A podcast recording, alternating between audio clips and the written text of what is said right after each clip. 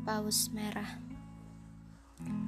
Kutuliskan cerita ini di sebuah kota di tepi pantai di mana pelangi tidak pernah memudar. Cerita sebenarnya tidak ada yang pernah tahu.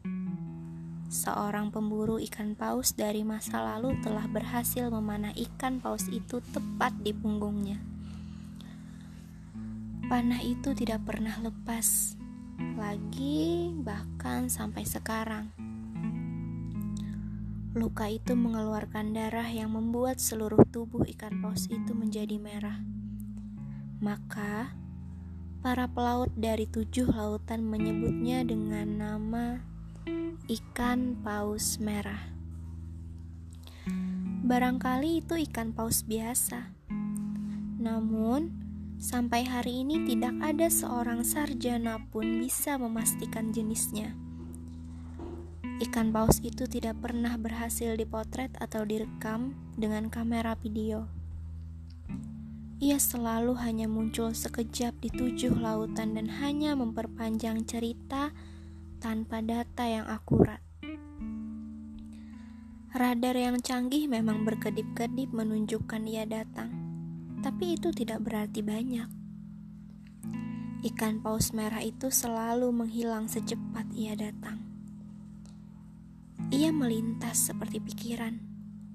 Kapal patroli maupun kapal selam selalu kehilangan jejaknya.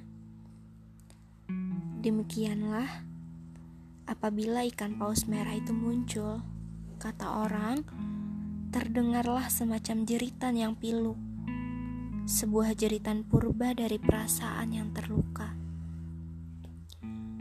Tengah lautan yang keemasan memantulkan langit senja yang gemerlapan, ikan paus merah itu akan mendadak muncul dari dalam laut, meloncat seperti tebang di kejauhan dan menghilang setelah menyemprotkan air dari lubang di punggungnya.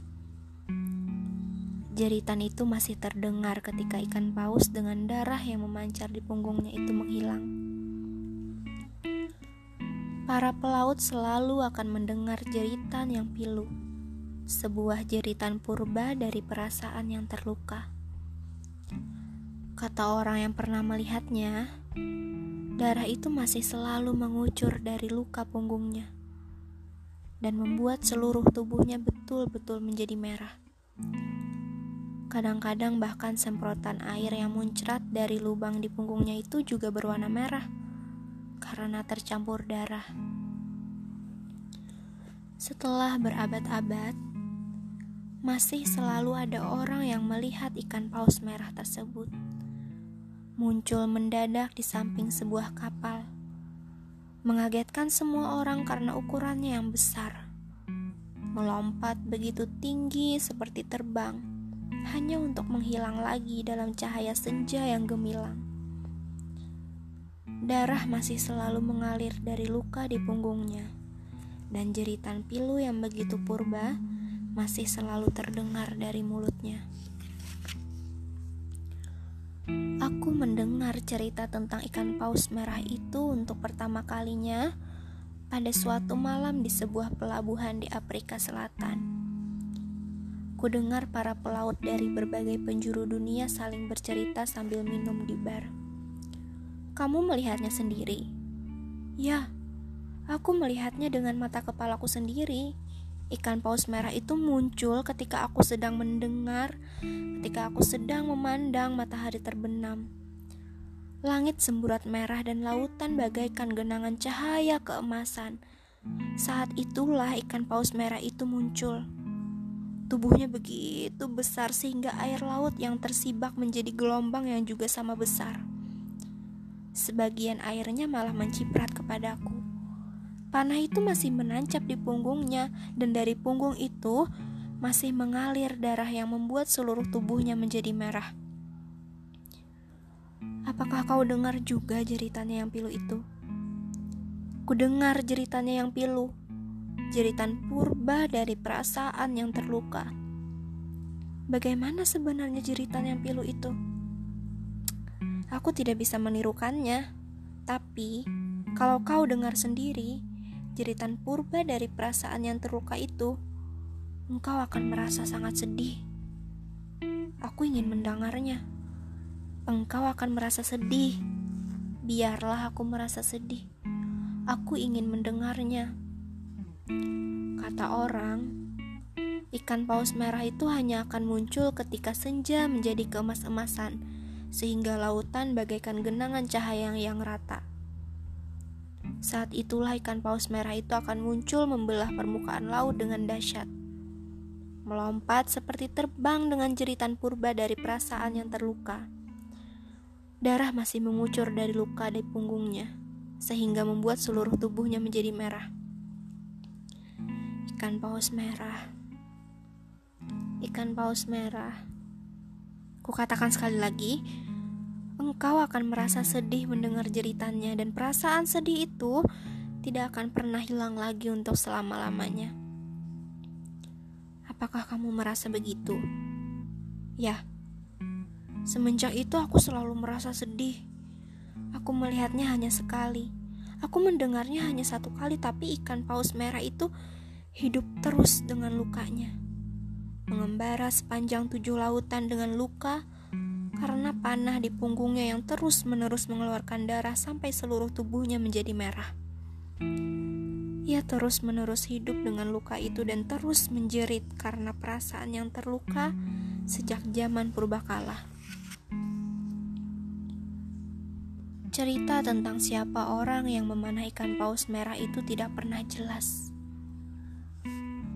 Hanya disebut-sebut tentunya ia seorang pemburu ikan paus.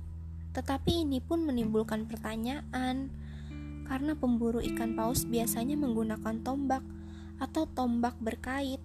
Itu pun dilengkapi dengan tali untuk menyeretnya, bukan anak panah. Apakah seseorang kebetulan sedang membawa panah dan busur ke laut? Ini pun sulit diterima. Namun, setiap orang yang pernah melihat ikan paus merah itu selalu mengatakannya panah dan bukan tombak. Panah yang masih menancap. Artinya, mereka melihat bagian ekor panah itu dengan sirip yang dipasang supaya meluncur tepat ke arah bidikan. Mata panah itu tentu tidak kelihatan, sehingga tidak pernah diketahui apakah hanya kayu yang ditajamkan ujungnya atau terbuat dari logam. Mata anak panah itu menancap ke dalam tubuh ikan paus tersebut. Menancap ke dalam dagingnya sejak dahulu kala dan sampai sekarang masih terus-menerus mengeluarkan darah. Sehingga tubuhnya menjadi warna berwarna merah. Panah itu sendiri memang sebesar tombak, seperti panah Rama Bergawa Menilik cara anak panah itu tertancap, tegak lurus dengan langit, seperti diceritakan pelaut-pelaut itu, tentulah dilepaskan tepat dari atas punggung ikan paus tersebut. Apakah hal ini mungkin? Kapal sebesar apa pun tak akan pernah bisa membawa seorang pemanah berada pada posisi 90 derajat di atas punggung seekor ikan paus apalagi jika ini cuma sebuah perahu cadik dari masa yang telah lama silam. Apakah ia berada pada tiang layar yang mendatar yang sengaja digerakkan mendekati ikan paus itu? Ini tentu terlalu kebetulan. Sehingga apakah pemanah ikan paus itu berdiri di atas punggung ikan paus tersebut dan dari sana melepaskan anak panahnya? Kemungkinan lain hanyalah bahwa pemanah ikan paus itu terbang di atas laut. Dan ini tentu lebih mustahil lagi. Hanya satu hal yang pasti. Panah itu masih menancap di punggung ikan paus itu sampai sekarang. Siapakah orang yang melepaskan panah itu dan kenapa ia melakukannya? Tentu saja sekarang ia sudah mati. Manusia memang bisa hidup lebih dari 100 tahun, tapi tidak ada manusia yang bisa hidup berabad-abad. Ia pasti sudah mati, dan kemungkinan besar tidak tahu apa akibat yang telah disebabkan oleh panahnya tersebut. Dari abad ke abad, masih selalu terdengar cerita bagaimana seorang pelaut yang sedang memandang matahari terbenam di tengah lautan lepas. Tiba-tiba dikagetkan oleh bunyi ombak karena permukaan laut yang tersibak. Dan melihat ikan paus merah raksasa yang melompat seperti terbang dengan panah menancap di punggungnya. Sementara dari luka di punggungnya itu mengalir darah yang membuat seluruh tubuhnya menjadi merah. Setiap pelaut yang melihat ikan paus merah itu akan bercerita betapa suara jeritan pilu yang begitu purba dari perasaan terluka itu akan membuat mereka bersedih untuk selama-lamanya. Dalam perjalananku dari satu dari satu pelabuhan ke pelabuhan lainnya, aku sering mendengar cerita itu. Aku bukan seorang pelaut, Aku hanya seorang musafir yang menumpang dari kapal ke kapal, karena aku tidak pernah punya tujuan. Pelabuhan mana pun tidak pernah melabuhkan hatiku.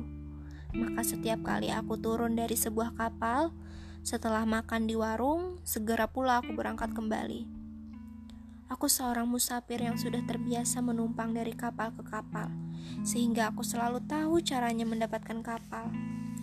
Kadang-kadang aku bekerja dahulu di, palu, di pelabuhan sekadar supaya bisa mendapatkan uang. Namun, sering juga aku mendapatkan pekerjaan di atas kapal. Apabila senja telah tiba, aku berdiri di haluan menatap pemandangan karena aku pikir siapa tahu aku akan melihat ikan paus merah itu muncul dari dalam laut melompat seperti terbang dengan panah masih menancap di punggungnya yang telah membuat darah mengalir dari lukanya sehingga membuat seluruh tubuhnya menjadi merah. Di kapal mana pun aku selalu menatap pemandangan senjakala. Setiap kali matahari terbenam di cakrawala. Aku berharap aku pernah melihat ikan pos merah itu dan mendengar jeritannya yang peluh. Suara jeritan purba dari perasaan yang terluka. Aku tidak peduli jika kemudian aku akan bersedih untuk selama-lamanya. Ikan paus merah itu sudah terlalu lama hidup sendirian dengan perasaan yang terluka. Ia mengembara sepanjang tujuh lautan sendirian dari abad ke abad dengan panah menancap di punggungnya. Ia menjerit sendirian saja di tengah lautan yang maha luas, sementara darah mengalir dari luka di punggungnya, sehingga seluruh tubuhnya berwarna merah. Ia memperlihatkan diri sekali-sekali saja apabila ada seorang pelaut melamun di kapal sendirian ketika senja tiba. Kutuliskan cerita ini di sebuah kota di tepi pantai, di mana pelangi tidak pernah memudar. Jika engkau suatu kali melihat ikan paus merah itu, ceritakanlah pengalamanmu kepadaku. Kirimlah ceritamu ke koran, siapa tahu aku bisa membacanya dalam perjalananku. Simonstown, Pelabuhan Ratu 1996 sampai 1999, Ikan Paus Merah, karya Seno Gumira Aji Dharma dalam buku Sepotong Senja untuk Pacarku. Terima kasih. thank you